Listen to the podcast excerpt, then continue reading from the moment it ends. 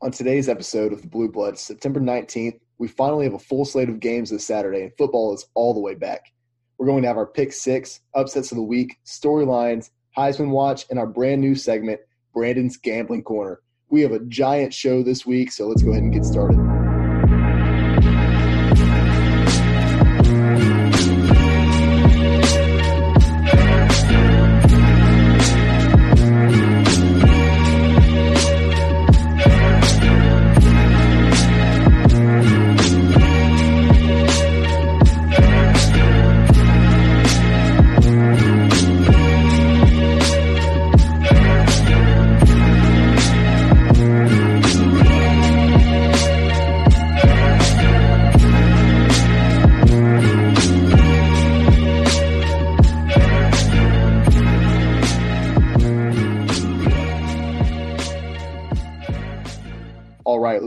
Pick six this week. We have a full slate of games, like I said, um, starting out on Friday night with number 10 Utah visiting USC. Yeah, um, Utah comes in the a, a, three and a half point favorite. Um, not surprising since they're the number 10 team in the country, and USC just came off a pretty bad loss to BYU on the road. Um, the biggest thing for me is can Kedon Slovis have a rebound game? Um, I still think he's the better quarterback in this game over Huntley for Utah, but Kedon Slovis has to clean up his mistakes. He cannot throw three interceptions and USC to lead USC to the upset.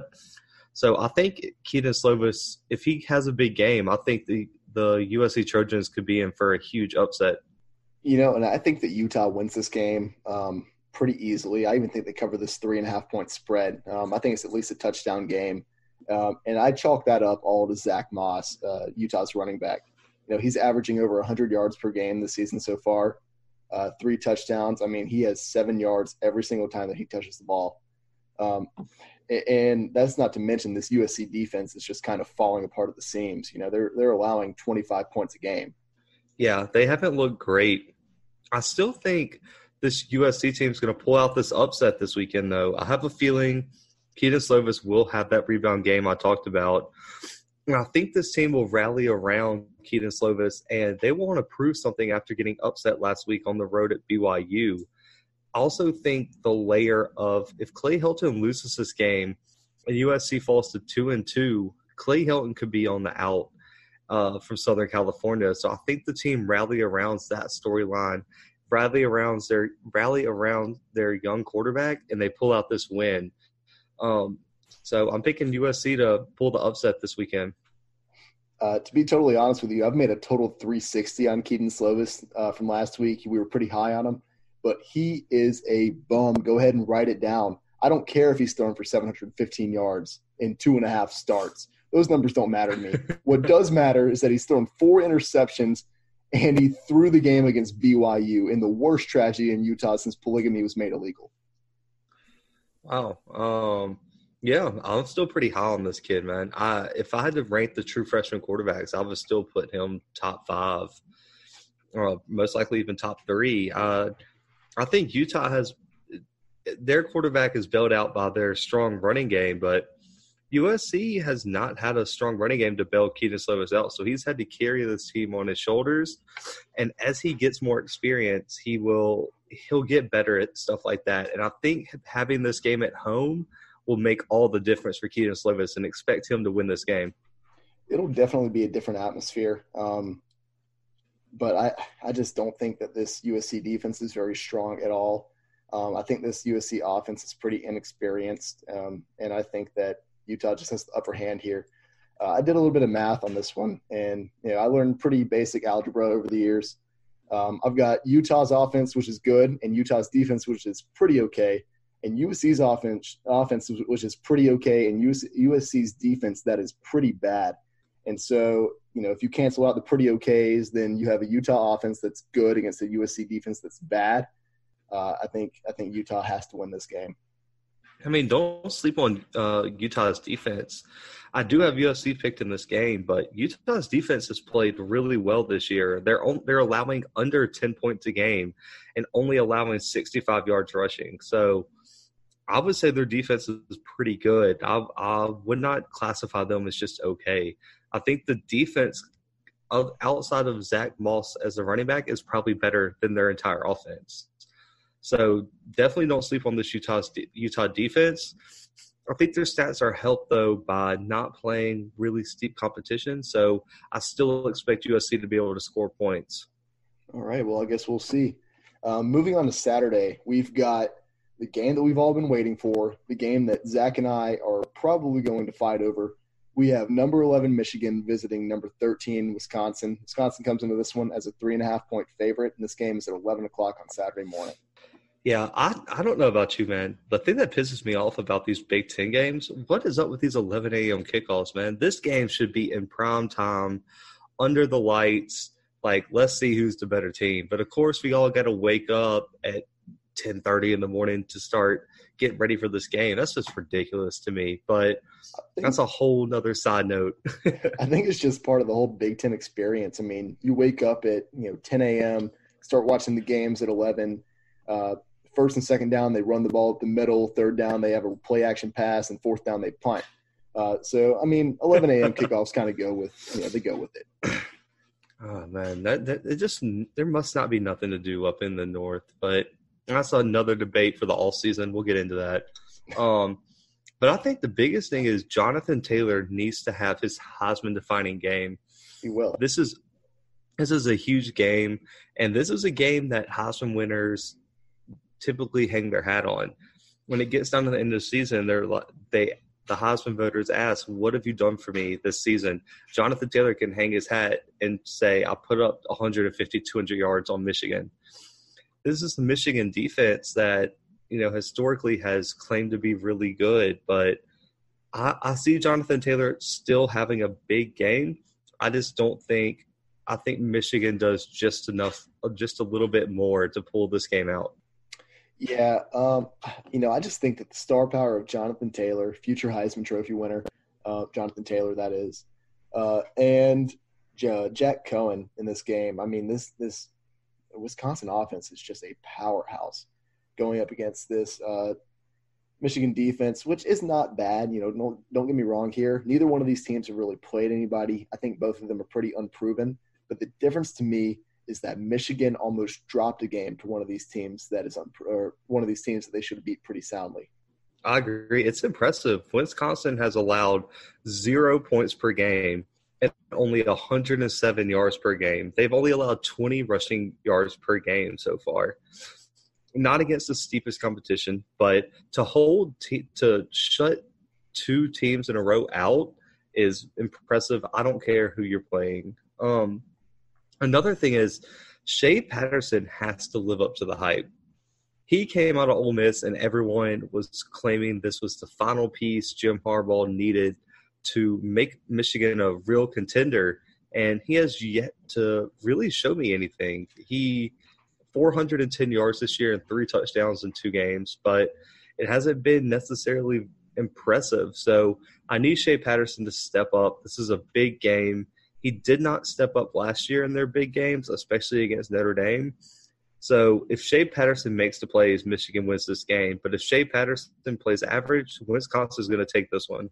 Well, and I don't know if you remember Shea Patterson when he did play for Ole Miss, but it was nothing impressive. I mean, in this season so far, playing against you know two teams that, I mean, who are they? I mean, they played Army, went to overtime with them but his QBR is 48. And I don't know how QBR is calculated. I don't think anybody does, but I know that that 48 is not good. Um, he's not a good quarterback, and he's probably a douchebag just based off of everything I know about him. Um, he wore number 20 as a quarterback at Ole Miss. I mean, case closed. yeah, that's that's kind of embarrassing. I mean, there's uh, there's a few other quarterbacks I know that wear 20 something, but none not that good. are very good. Exactly. Um, Get a real number. Uh, I mean, if I had to make a prediction, Michigan's going to take this game. It's going to be an extremely close game. I'm thinking three to three to seven point game, nothing more than that. I think this will be the best game of the weekend, in my opinion.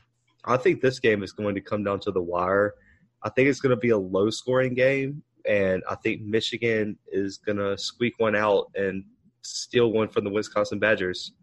Yeah, I, I, just don't see this Wisconsin team dropping a game, especially at home. Um, especially after you know they came into the season, you know people weren't really expecting them to go places, and now they're number 13 in the country, and then they have the opportunity to dethrone the number 11 team in the country.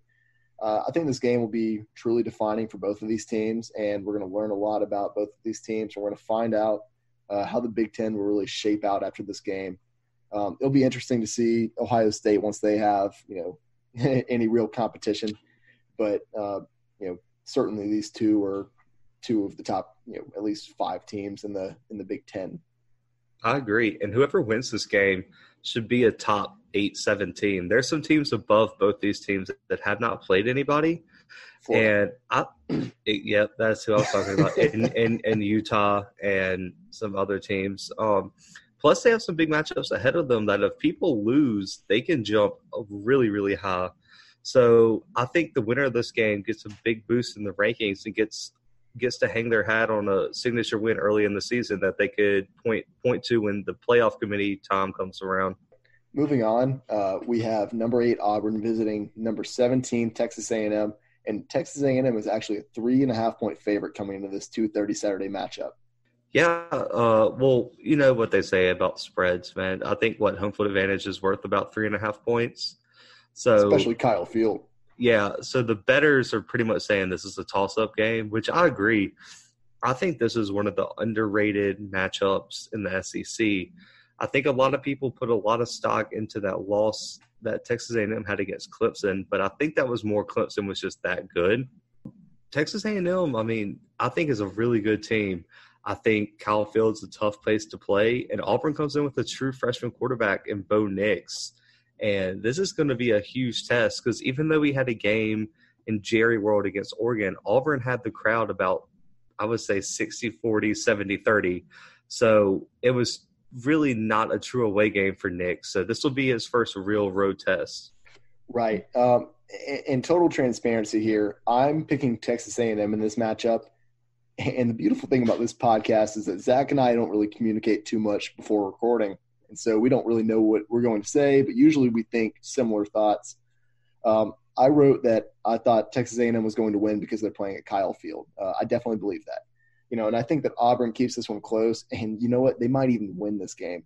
But I'm going to double down on my picks always, and I'll never admit when I'm wrong. Uh, that's one of my greatest strengths. And so they're playing at Kyle Field, the 12th man. People forget 12 men is more than 11. Um, so Texas A&M wins this game. I think Bo Nix is a good quarterback, and eventually he'll be a great quarterback. But for now, Auburn's defense is going to have to win this game, uh, and that's a solid defense. And I think this will be a close game. I think Auburn covers this spread. I think it's a three-point game. Yeah, we actually, we, um, I'm sure a lot of people would understand that I have Auburn winning, uh, not just because I'm an Auburn fan Ooh. or graduated from Auburn. It's because Auburn is the better team, in my opinion. I think they have the better defense by a good margin. And I also think that the loss of Jashaun Corbin for A&M, the running back, their starting running back, is going to be a bigger loss than people think. Um, Isaiah Spiller has come in as a freshman and done a really good job, but he did it against Lamar. That's not going to be the same, you know, talent that Auburn has on that defensive line. And I think the strength of this Auburn team is the front seven. They're going to make Kellen Mond beat them just like Clemson did. And I think Bo Nix in this Auburn offense makes just a, just a few more plays than this Texas A&M team. I do not think Auburn is going to win by a lot. I would say less than ten. Uh, and I think this guy's going to come down to the last drive, and Auburn pulls it out late.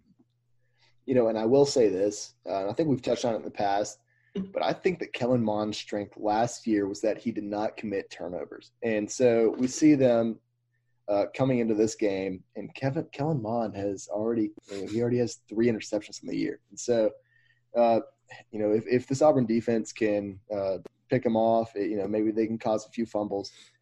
Uh, Auburn wins you know, nine times out of ten. Uh, but like I said, I'll never admit when I'm wrong. Uh, people hate that about me. I love that about me. I've got Texas A&M cover, or, and I've got Auburn covering their spread. Yeah, and one other thing to talk about I think a lot of people are forgetting if A and M drops this game, they become two and two, zero and one in the SEC. That is a tough look. and they still have to play Alabama, LSU, and Georgia. That is that that's not going to bode well. I mean, all three of those teams are in the top five in the country, so A and M could be looking at a very mediocre, rough season. And if they drop a game they're not supposed to, they could be on the edge of bowl eligibility.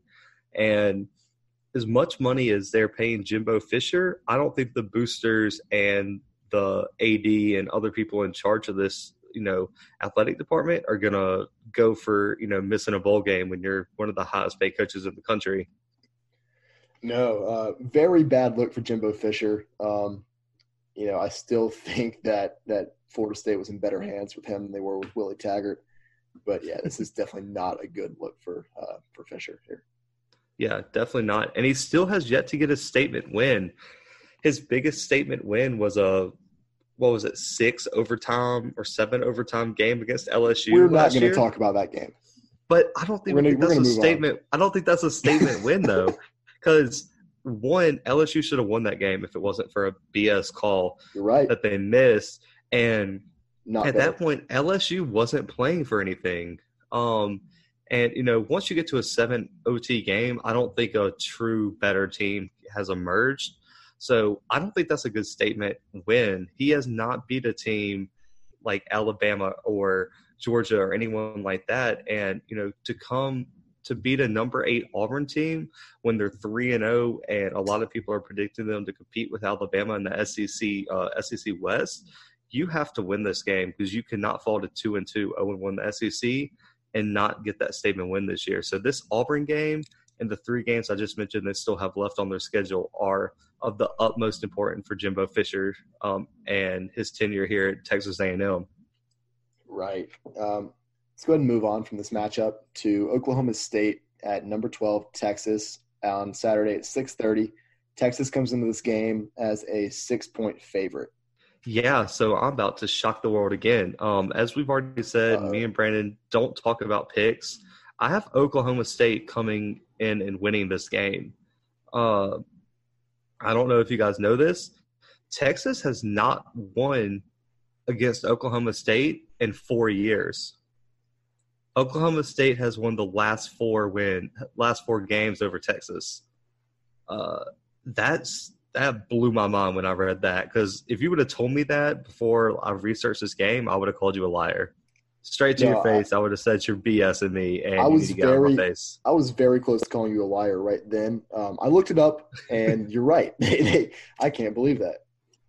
Yeah, uh, and I also also think the difference in this game. I'm about to blow your guys' mind again. Uh, doing my research, Oklahoma State has a running back who's leading the country in rushing and a wide receiver who's leading the country in receiving yards. Chuba Hubbard is a grown man, Zach. That this Yes, guy, yes. 521 yards in just three games, seven touchdowns. Are you kidding me? a monster. And Tylan Wallace is no less of a man than Chuba Hubbard either. No, dude. this Almost 400 yards receiving and six touchdowns already.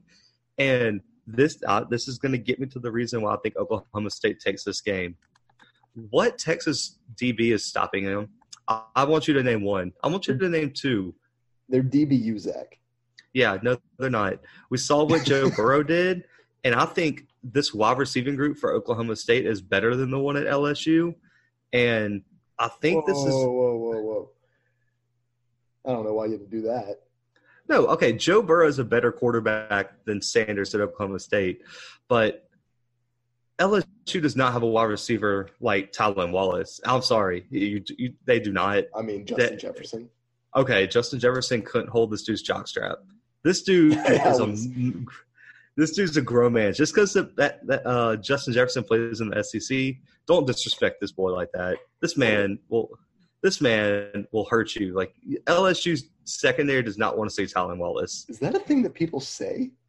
What? Couldn't hold his jockstrap. Have you never heard that? Did you just make that up? Dude, I swear. I think I've heard that on ESPN. Like It's kind of suspect, Zach. Oh Lord, bro. How many jack straps are you holding? None. I don't claim to be DBU and give up f- like almost 600 yards passing. Yikes. But I really think this Oklahoma State offense is going to score too many points, and Sam Ehlinger is going to make too many mistakes, and Texas is going to get upset. Have Oklahoma State winning by about seven to ten. I think late Sam Ehlinger just can't get it together. He always seems to have one game a season where he just chokes it up, and I think this is going to be the game this year where he chokes this game away. Yeah, um, and that's hard for me to you know to say, especially this season where he's thrown for nearly a thousand yards, eleven touchdowns, and he has zero interceptions.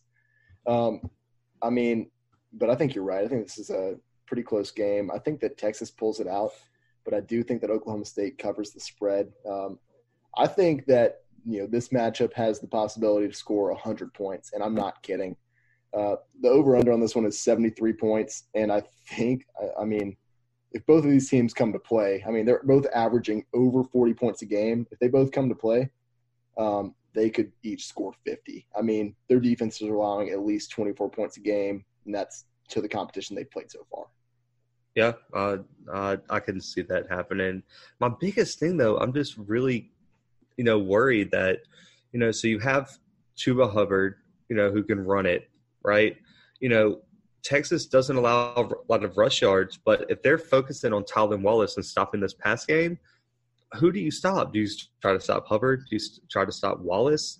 I don't think I think they're just going to keep scoring and Texas's rushing game is not good enough to make Oklahoma State not play, you know, deep coverage on them and try to stop that passing game. So I think that's the difference in the game. If Texas had a stronger running game, I might lean the other way. I just don't think they can keep up with this Oklahoma State offense. No, I mean Texas's running game is so bad that I mean Oklahoma State could be in a dime and tackle this guy behind the line. It's it's bad. Yeah, uh, and that's I think that's going to be a huge difference, and uh, I think this game will have a lot of points. I just think Oklahoma State can score a lot longer and a lot faster than Texas can yeah, this might be the most fun game of the weekend, uh, purely based. Oh, I points. agree. I cannot wait for this game. You know, it's it's at six thirty. You know, you. I mean, we have games all day this weekend, man. I swear, I, I, I, get paid Friday. I might go buy two more TVs for my living room just so I can watch all the games. There's going to be so much going on this weekend. I already have two. I didn't know that I needed two TVs in my living room until I had it, and it is just. I mean, I've got. Did you know they have a red zone channel for college football now? Yeah, it's it's fire. Oh it's fire. Gosh. In case Dude. you guys didn't know, if you guys don't want to pay for like big cable and you got strong Wi-Fi, Hulu, fifty dollars a month. You can get the cable on there, and you could just specify college football channels, and they have everything. Yeah, we're not sponsored by Hulu, but uh, sponsor us, Hulu, please. We need money. All right, oh, so let's man. move on to our next matchup. Uh, we have number seven Notre Dame visiting number three Georgia and Georgia comes in as a 14 point favorite in this That's game. ridiculous. That's Fire insane. whoever made that spread. I want yeah. them fired. I want I want them put in jail. That yeah, is I, just that is that's so ridiculous. I'm gonna actually take a different stance from Zach. I want this guy making the spread for every game because this will be the easiest money that well, I'm I'm retired, so I won't make any money on it. But this will be the easiest money that any gambler makes on a game ever. There is no way Georgia wins by 14 points. Dude, if they come out and win by more than 14, give them the national championship because this team is going to be unstoppable. No, it just won't be fair. I mean, that's going to be ridiculous. I mean, I get it's it's in Athens. Dude, I've been to three games in Athens in my life. Sick. That is one of the loudest. I would rank that top three loudest stadiums I've ever been to, and the two it's behind are are the two Death Valleys. Right. I've, and this stadium is crazy. This stadium has passionate fans. And I promise you, you will never see a Georgia game that's not sold out. Those fans come to root on their team and they come prepared to be loud, obnoxious, and passionate. And I still don't think that's worth a 15, almost a 15 point spread. That is just asinine, in my opinion. No, they're just the Raiders fans of college football. Uh, I think you have to have at least one felony to attend a Georgia football game and that's why they're so scary, in my opinion. But this is borderline disrespectful to have Georgia as a two touchdown favorite. I mean, the last time they played, you know, granted it was two years ago, it was a one point game. I mean, that's one of the best games I've ever seen. Yeah, and It was a one point game and a low scoring game. It was 19 and, 20, right? Yeah, I'm really, I will be shocked if both teams don't score 30 this game because both of these offenses are revamped. Both teams averaging 50. Uh, well, Georgia's averaging 49, Notre Dame's averaging 50 points per game, and both teams are averaging over 500 yards per game. I mean, I know they both have not played, you know, strong opponents, but that's a lot of that's a lot of yardage and a lot of points on people. And I really think both these teams score over 30, and this game is with it was a single digit margin for whoever wins. Personally, I think Georgia has the more consistent quarterback in Jake Fromm as if you listen to our pre our season preview episode, I'm really high on Ian Book. Um, I think he has a chance to end up in New York, and this is his game to hang his hat on. If Ian Book comes out into Athens and lights Georgia up and leads them to a win, I think he automatically becomes top three in the Heisman debate because yeah. no one has a better win than that. No, and one of the things that I wrote, um, word for word in my notes, I wrote that Ian Book is just a diet Jalen Hurts. Um, he is leading his team not only in passing, of course, but he's leading his team in rushing as well.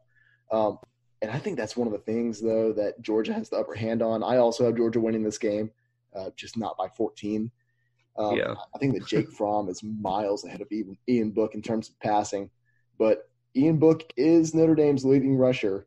Um, but I mean, the thing about Georgia is that they have a quarterback and a running back in D'Andre Swift, and D'Andre Swift is averaging nearly ten yards a carry. Yeah, and don't forget that they have like six running backs that could start anywhere in the country. Right. Plus, they have George Pickens, the true freshman wide receiver. The kid is a monster. I'm talking about this kid might be the first wide receiver to win the Heisman before he's done. I mean, highlight play after highlight play. But I also think, you know, Ian Book being the leading rusher for Notre Dame is kind of embarrassing. He only has 127 yards and two touchdowns. No, it's where, really bad. Where is your running back, bro? Like in they two games, him. your running back couldn't get 120 yards. Because yeah. Ian Book isn't like you know isn't Jalen Hurts. He isn't Cam Newton. He isn't a fast, speedy quarterback. I mean, he has some mobility, but he's not a true dual threat. No, he's definitely not. Not you know that's that's going to be a weakness for Notre Dame, especially coming into this game. Uh, but one of the things I wanted to talk about was how Notre Dame struggled against Louisville in Week One. I mean, they ended up pulling out the win, um, you know, pretty, you know, pretty soundly. But it wasn't like you know. I think at halftime, I mean, the game was really close, right? Yeah, it was, and this could be this is one this is the main reason I picked Georgia, and it's because they really didn't have a defense that could stop the run. They they they haven't played anybody. They played New Mexico and Louisville, and they've allowed 230 yards per game rushing. Georgia's averaging almost 300. I don't think they're going to be able to stop the run game, and that's what I think is going to cost them this game. And that's what Louisville took advantage of. Given Notre Dame made great ha- halftime adjustments, I just don't think in this game halftime adjustments are going to cut it. You are going to have to come out ready to play. And if you wait till halftime, Georgia is going to be up 14 to 20 because they can put up points that fast. Right. Uh, let's go ahead and move on to our next matchup. Uh, we have Colorado playing at number 24, Arizona State, and Arizona State is a seven and a half point favorite in this game. Yeah. Uh, Arizona State's coming off an impressive win. Um, you know, upset over, State. yeah, 10 to 7 we all we all saw it you know the so they made the first field goal. Michigan state did. Got called for too many men on the field. I don't know how you have too many men on the field for a field goal but they did. We'll let that slide i guess. Um, and then they kick it again shank it but then the refs miss an arizona state player leaping over the blockade of Michigan State players, but they for, don't call the penalties, so Arizona State wins. Very controversial. It was a whole thing. I'm sure if you watched ESPN after the game, um, but that's that's huge. And Colorado already has a big win over Nebraska this year in overtime, 34-31. So both. Go ahead. No, I just said I called it. Oh uh, yeah, he did. That was his upset of the week, and you know which one of these teams wants to make another statement because Arizona State has a chance to, you know, keep this, you know, in this narrative about the Pac-12 not being strong. They're 24th in the nation, three and zero, oh, um, only allowing seven points a game too. That's impressive for any, any team, no matter who you've played. And they played the number 18 team in the country last week on the road. Um, so personally, I think Arizona State pulls out a low scoring win, and I think they keep the momentum of beating Michigan State last week. Right. I think Arizona State is uh, is super hot coming off of this game, even literally. Um, but you know they cover the spread in this game, in my opinion. I think that they win by you know ten points at least. You know they're playing against a Colorado team that just simply, I mean, to state it, you know, to be frank, they aren't that good. Uh, you know, they beat Colorado State, who is pretty bad. They beat Nebraska, and everyone knows my thoughts on Nebraska. I mean, I, I just don't see Colorado picking up a win in this game. I, I just don't see their way they can do it. Yeah, I, I don't either. I think Arizona especially State, in Tempe. yeah, me? that's what I was about to say, man. Those, I mean, I don't know if you guys know the history of Tempe, but that's a party town, and they come ready to be loud, just like the Georgia fans. Um, I think the stadium's going to be rocking. I think Arizona State's going to pull out a close one, but they're going to go to four and zero. And there's some teams above them who could lose. This we could be talking about a borderline top 15 team next week. And for Herm Edwards, who came from the NFL, who a lot of people didn't believe in, he has this program moving in the right direction, and I'm extremely impressed with the, t- the talent that he's got to Arizona State. Yeah, you got to love Herm. Um, let's go ahead and move away from our pick six. Uh, those are our picks this week. We stand by them firmly, and we'll see who comes out ahead after this week. Uh, we're going to move on to our upset of the week segment. So, Zach, I'll let you go and get started on this one.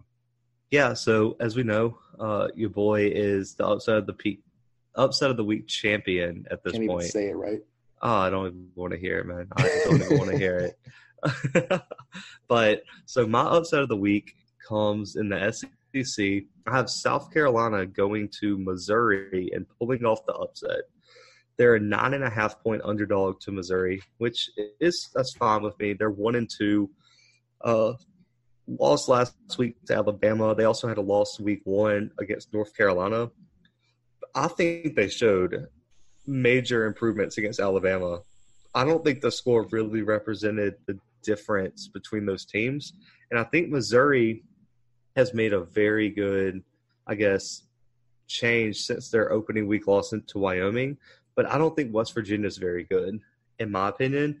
And I think Ryan Hilinski is the answer for South Carolina's offensive woes. So I think he's going to make the plays to win the game. I think Kelly Bryant still continues his outstanding play, almost 800 yards, six touchdowns.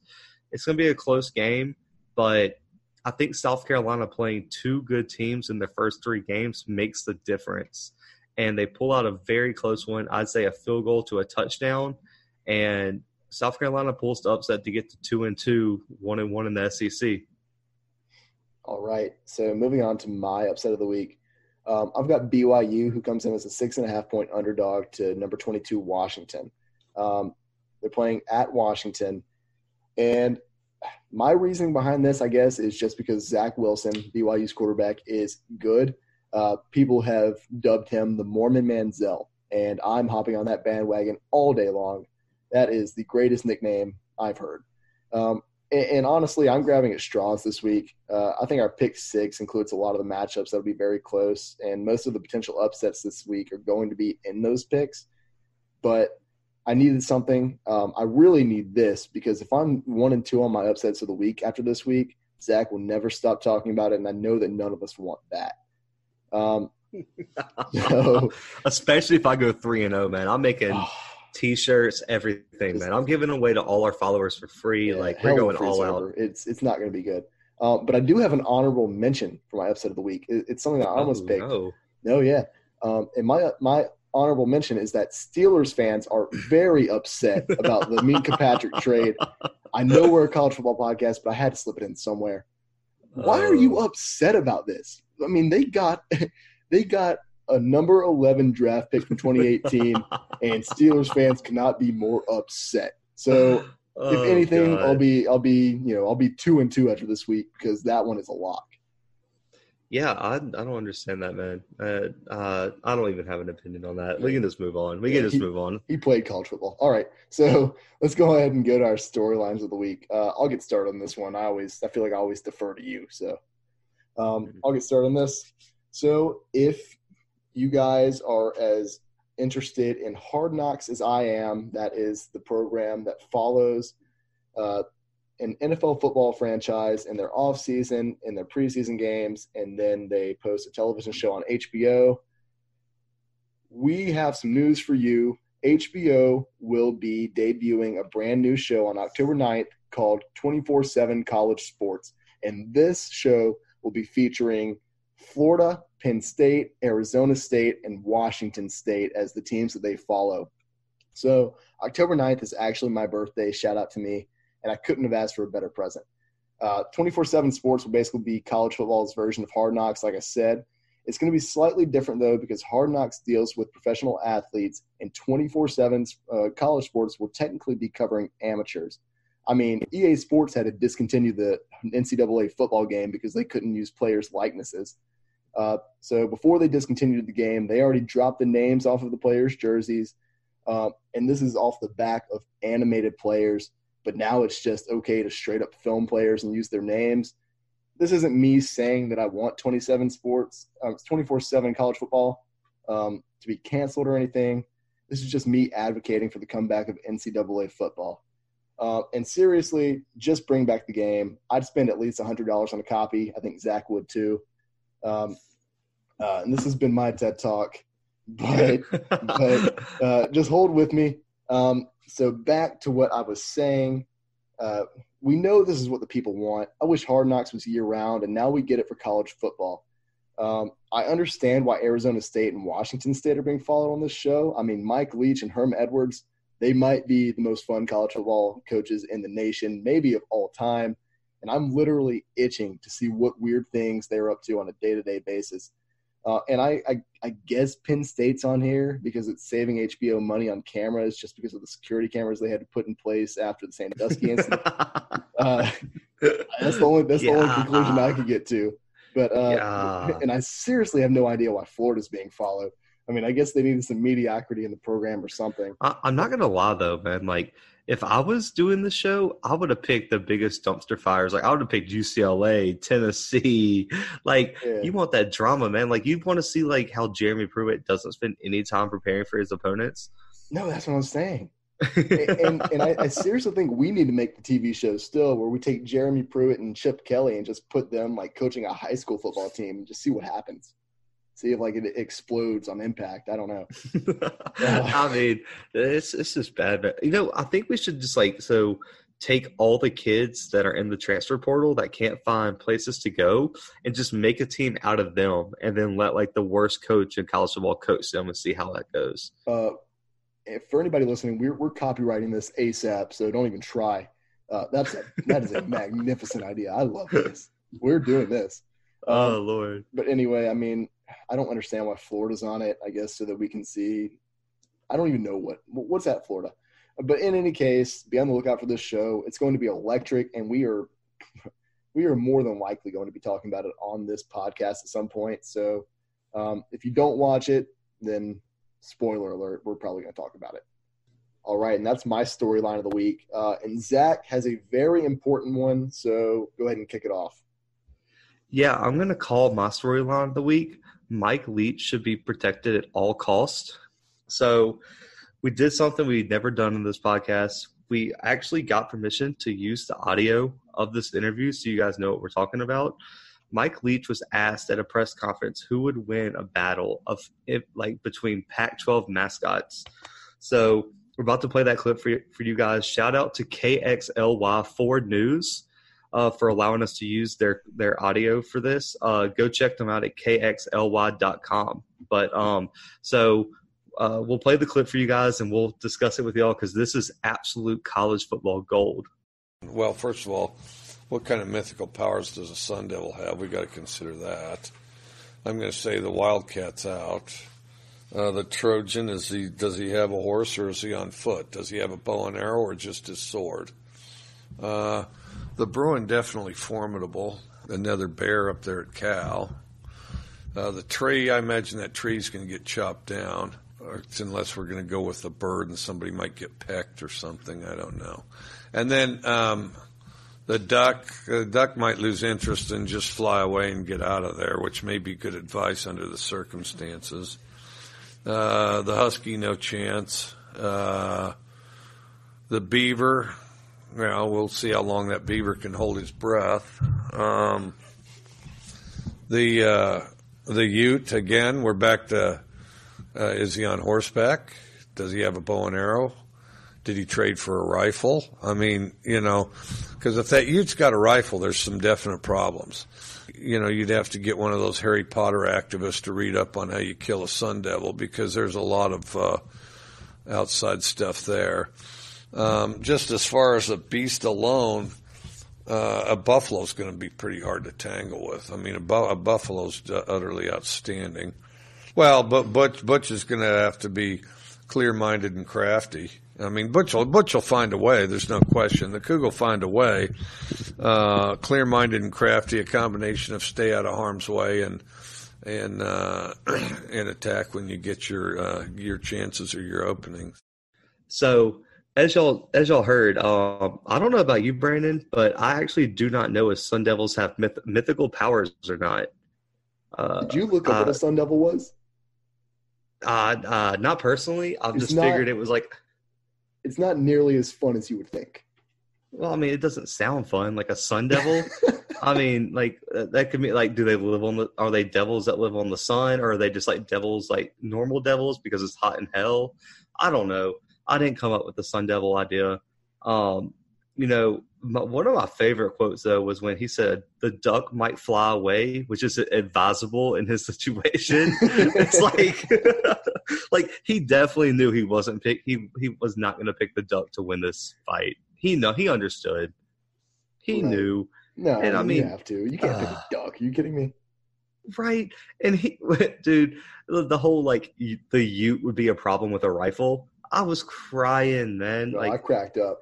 Really, like you know, did he trade in his bow for a rifle? Like, who, like who who would ever think about that, man? Mike I mean, Leach is also the coach who I think last year said that he was, uh, and I quote, really into pirates, right? Yeah, I think I believe that was him. Yeah. He has a lot of like awesome quotes, man. Like Auburn, if you get rid of Gus Malzahn, I want this guy. I'll pay whatever. I've already paid like a hundred something grand in tuition. Like, please just let me have Mike Leach for a few years. That no, is and, great. And, and and I'm not a big politics guy. There, it's kind of boring. But I think Mike Leach should be our next president. I don't even think we should just protect him at all costs. I think I would vote for this man. Oh yeah, no doubt. I'd let I'd let him lead me into like the Pac-12 mascot battle too. he could be like a general. I this mean, is what our country needs. I mean, when he said a buffalo is utterly outstanding, it is. I mean, I mean, I got like, I mean, who's taking down Ralphie? No one, absolutely. I don't, I don't, I don't see it. And then, dude, my all-time favorite quote of this, I might get this tattooed on myself, is when he said, "We we have to ask a Harry Potter fan how to how to kill a Sun Devil, or if it's even possible." I mean, I don't know if he's read Harry Potter. I don't think there's a Sun Devil in Harry Potter. If I'm, I don't know. I was in like fourth grade last time I read them, but I, I, I remember when I saw this clip, this would be perfect for the storyline of the week because this right here is an all-time college football, like I guess, interview uh, clip. I mean, it's right up there with the Mike Gundy. I mean, I'm a man quote I mean, I'm that 40. video lives forever, right? I mean, call me out. I mean, dude, that is that is just pure gold. But I mean, Mike Leach is my idol, guys, and if uh, my storyline of the week, if Mike Leach talks, it might just be my storyline of the week for like the end of this podcast. I mean, this is this dude. I don't even understand. I mean, go follow him on Twitter. We don't get sponsored by Washington State or Mike Leach, but go follow Mike Leach on Twitter. I promise you, you won't regret it. Shout out Washington State. Please sponsor us. Um, and actually, Zach and I were so inspired by this interview that we decided that we were going to power rank our top five college mascots. And so we've got a snake draft for you guys right here live on the show. So, Zach, why don't you go ahead and get started? Yeah. So Um, I love this list. This is so much more fun than our last top 15 ranking when nothing changed. Um, so my number five is actually the Seminole from uh, Florida State, where he comes in on the horse with like the big uh, arrow and all the spear and all that kind of stuff. That is just awesome. I think he gets the crowd fired up if anyone would ever show up to the games again. Um, maybe it'll be more exciting when they get good. But back in the day, as a kid, I used to just watch their games and see that happening and just want to be there. So I'm gonna put that I'm gonna put that Seminole at number five.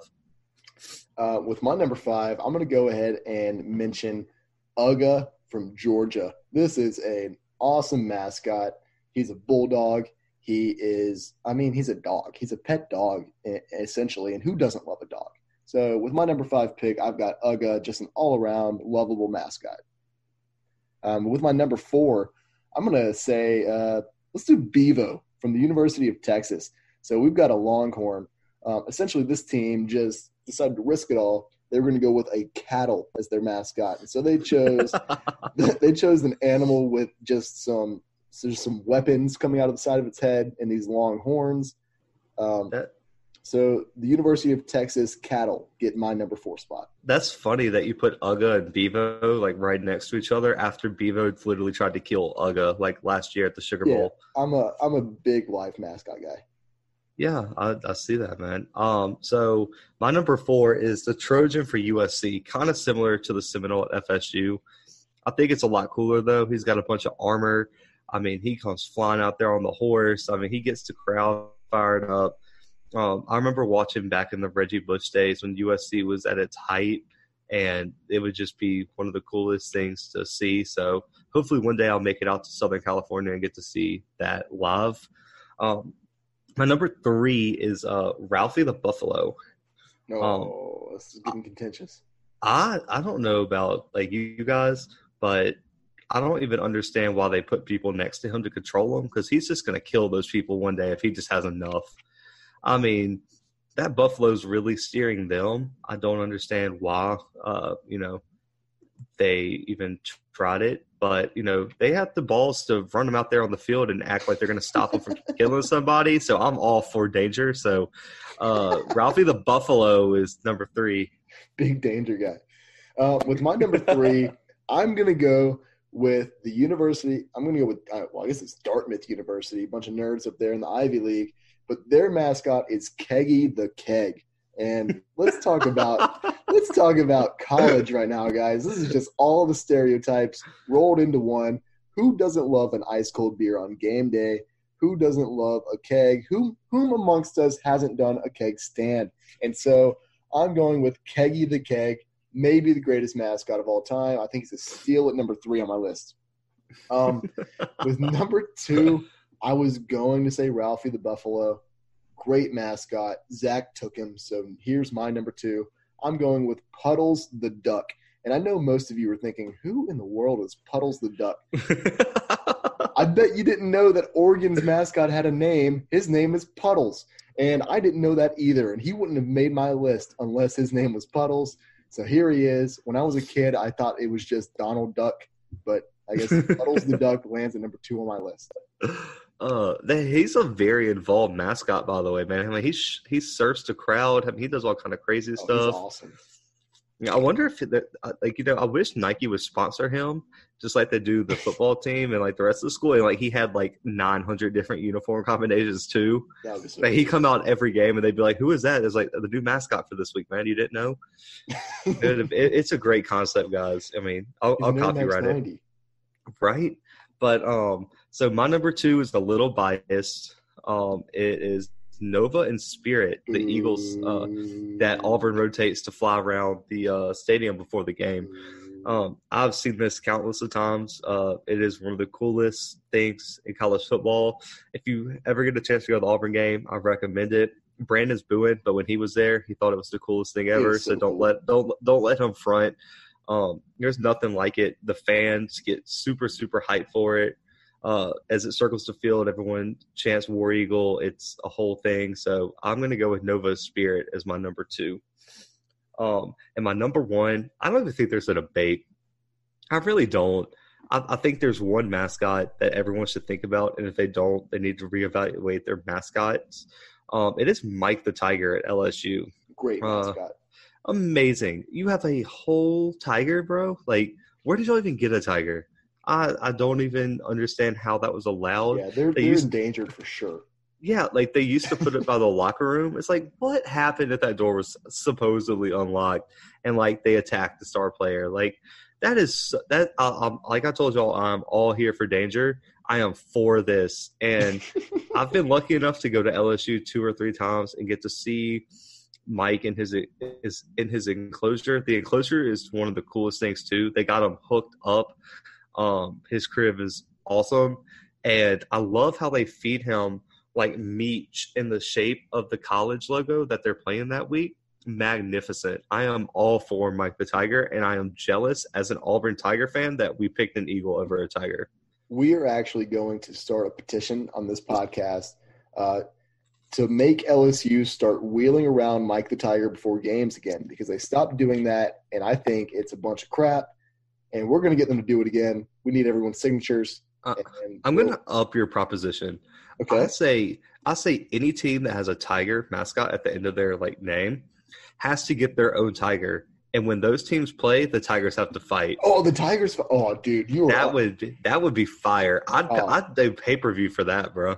Uh, Pete is going to be honest about that, but it's all right. It's okay. Oh yeah, no doubt. We're not sponsored by PETA. We don't want you, PETA. Get out of here. PETA, get out of here. All right, and with my number one, I'm going to go with the Leprechaun from Notre Dame. Um, I think my favorite thing about the Leprechaun, at least recently, is that people online are mad about the Leprechaun. They're mad about how there's a black Leprechaun. Um, they're mad about how uh, they're just mad about everything. Uh, if it's not a short, white, freckled guy, they're upset about it. And that's my favorite thing about the Leprechaun because I think the Leprechaun can be whatever. Um, the Leprechaun's a magical creature, kind of like the Sun Devil. Don't know what kind of powers he has. Know that he has access to a bunch of gold and, and a rainbow, bro. He has he rainbow. owns a rainbow. Like, dude, I would trade in my college degree if I could just have a rainbow. You No, got me just- you got me messed up. you just got to be hanging out with a rainbow, rainbow and a pot of gold. That's all I need. Uh, and maybe even like a leprechaun pipe. You ever seen that video? Uh, well, we grew up in Mobile, so we know about the Mobile leprechaun. Oh yeah, bro. He's always he always up in the trees and everything. Yeah. Do you think it was A the same boy- one? I don't know, man. Like, I mean, what, was it during football season? Did he was like on his off period? He goes and hangs out in Crichton. Yeah, he just goes and hangs out. Yeah, that's that's his favorite thing to do, just in the trees, casting shadows. Um, but yeah, Sca- this is, scaring everybody. this is okay. So this has been our um, our storyline segment, which we might just have to rename this to story time at this point. This is it's awesome, I think. But uh, let's go ahead and move on to our Heisman watch. Uh, maybe our most contentious segment yet.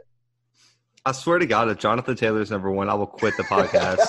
I'm No. just telling you guys, this podcast will end at episode seven if Jonathan Taylor is number one. okay. All right. Uh, now I'm kind of scared to tell you. All right. So I'm going to go ahead and kick this one off too. Uh, with number three, I have I I don't even want to say it. I've got Jonathan Taylor at number three. Um, I, you know, earlier I mentioned that I don't ever back down from a take. I don't ever admit when I was wrong. I'll make an exception to that. I was a little wrong, and I wasn't even that wrong with Jonathan Taylor. I think I was just more wrong with uh, with with uh, Herbert, and I was more wrong. Um, dude, I don't even remember the wide receiver's name that I said last week. I just did some research, but I was wrong. Uh, I'm glad you learned your lesson, bro. I- I'm so glad I don't have to quit the podcast. It's so nice. too. Oh, It's, it's, it's a good day. so my number three is someone new in my list. I think he deserves it. I'm about to throw up saying it, but I have Tua Tagovailoa as my number three in the Heisman watch. That's a good. Yeah. That's a good I, I don't know, man. For, for for being a kid from Southern Alabama, man, I said that pretty decently. Um, that. You said it better than I did in the first yeah. so he's the Alabama quarterback. I'm sure you guys all know that. Um, he has a 76% completion percentage, over a thousand yards passing, 12 interceptions. I mean, 12 touchdowns, no interceptions. Um, you know, the only thing that's keeping him from being higher is he doesn't really have a signature moment. Um, his biggest pass was taken by Najee Harris, and Najee Harris made that play a highlight. A lot of his touchdowns aren't him making the plays, in my opinion. I think it's Jerry Jeudy, Henry Ruggs, uh, and you know people like Najee Harris taking his little dump off passes to the house because they're so fast and so athletic. Um, I'm still not taking anything away from him. The only thing I'm asking of him is to keep this up the whole season. We saw last year in the Georgia SEC championship game and the Clemson uh, national championship game, he looked overwhelmed and he did not look like the same quarterback that lit up the SEC the whole year. So if Tua can put a whole season together, I think he has a really good shot at winning the Heisman. Yeah, and, that's the same reason that I've got him at my number two spot. Um, he is just, I mean, and I've said it in the first, you know, I've said it before. Um, I don't think that Tua is a great quarterback. He's a fantastic athlete, though, and he does. He is working with the best wide receivers in the nation, uh, probably the best wide receiver in the nation, and uh, in Jerry Jeudy especially. So, um, I mean, it's almost like he just throws up the ball, and these receivers are going to get it. But I mean, I can't, you know, I can't kill him too much for that. I mean, he doesn't control that situation. I do think he's a you know he's a great athlete. Um, I don't know that he'll translate well into the NFL, but that doesn't matter for Heisman. Uh, Heisman's just the most outstanding college uh, player, and he is definitely in the hunt right now. Yeah, definitely. So I have another SEC quarterback at number two. Oh, shocker. He was number two in my uh, list last week, and it's Joe Burrow from LSU. Um, he has an 83% completion percentage, uh, over 1,100 yards, and 11 touchdowns. Um, so kind of similar stats to Tua. He has a little bit better stats than Tua, in my opinion. And he also has a big. He's also played on a bigger stage against Texas in primetime on the road and had one of his Heisman moments with that last with the throw on third and 18 where he hit Jordan Jefferson for the game winning touchdown. Mm-hmm. He also has plenty of more opportunities playing in the SEC to uh, make a statement. He still has to play Auburn. He still has to play Alabama. He has the SEC championship game. He still has a game against Texas A&M. He has a lot more games ahead of him to you know bump him up to to the, to be one of the I guess to be the front runner of the Heisman. But I think Joe Burrow has played outstanding, and I think he's underrated on a lot of people's list because they take last season into account, and I think he's played better than Tua. Trevor Lawrence and a lot of these quarterbacks have so far this year, and just doesn't get the respect he deserves. All right, uh, go ahead and say your number one because it's just going to make me feel bad if I have to say it first. so we both have Jalen Hurts as number one. Jalen Heisman. Jalen Heisman. Jalen Heisman, guys. 80% completion percentage, 880 yards, nine touchdowns, almost 400 yards on the ground, and four touchdowns. Is my uh, in in my notes I have is this even a race anymore? I mean, Joe Burrow and Tua have better passing yards, but they aren't the running threats Jalen Hurts is. And I think they have more health than Jalen Hurts does. Yes, um, CeeDee Lamb is a beast, but they have way less talent than LSU and Alabama, in my opinion. And I think Jalen Hurts is going to lead this team a lot further than, you know, if you put Joe Burrow in Oklahoma, I don't still don't think they go as far. Um, I think Jalen Hurts has been an X factor, and in my opinion, based off the eye test, because I've watched multiple games from both all three of these quarterbacks, Jalen Hurts is the best quarterback out of these three quarterbacks right now. Even though his stats might not completely reflect it, but I think he's running away with this. Yeah, and you're absolutely right. Uh, no, no disagreement there. Uh, he's the best player in college football right now, and I think he'll hold on to that throughout the season. No doubt. And I mean, I've heard a lot of people say the defenses aren't the same. But uh, to me, to put up the stats that Jalen Hurts has and the stats that Baker Mayfield did two years ago and Kyler Murray put up a year ago, I don't care if you play in a group of five conference. To put up the type of numbers that Oklahoma quarterbacks have been putting up is is, is outstanding, and I take nothing away from any of those players in their college days. No, you can't. Um, so let's go ahead and move on to our last segment of the day. Uh, maybe our best segment of the day. We'll find out. This is the segment that Zach teased in our last episode. We gave it a name. This is Brandon's Gambling Corner. Uh, he promised a segment where I need a team that will almost win so that I can feel better. So here it is. It's Brandon's Gambling Corner. During this segment, I'll be giving you all of our favorite picks of the weekend free of charge.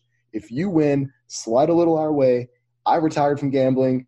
I think Zach retired from gambling. So this segment is just for the degenerates out there. It's not even for us. So let's cue up the music and let's go. With my number one pick on the weekend, I've got Tennessee as a 14 point underdog against Florida in Gainesville, and I've got Tennessee covering this game. There's no way they lose by 14. Tennessee won a game last week, and I'm a big overreaction guy. Felipe Franks is out for the season, so this is easy money. Put your bets in now or don't. Maybe you're retired like me. With my number two pick, I've got Northwestern as a nine, uh, nine and a half point underdog against Michigan State, and they cover this spread easy. And I, I was so close to putting Northwestern money line on this game, but I'm going to play it safe. I'm going to play it super safe, and and I'm going to tell you guys to bet the spread this week. But they are plus 310 on that money line. So if that number is calling your name, go ahead and bet it. I'm retired. I will not be betting. Zach, let's hear some of your picks. Yeah, so my uh, my two picks are Illinois over um, will cover the spread against Nebraska. Um, Nebraska is a 13 point favorite, so definitely take Illinois on that. Nebraska is not beating them by 13 points. And if you're looking for someone to take, you know, as a favorite, take LSU over Vanderbilt. LSU right. is a 24 point favorite. LSU will win by no less than 40. Take LSU. Let's go. Take LSU. And for our last matchup of the day, we've got our chase game. That's right, our chase game.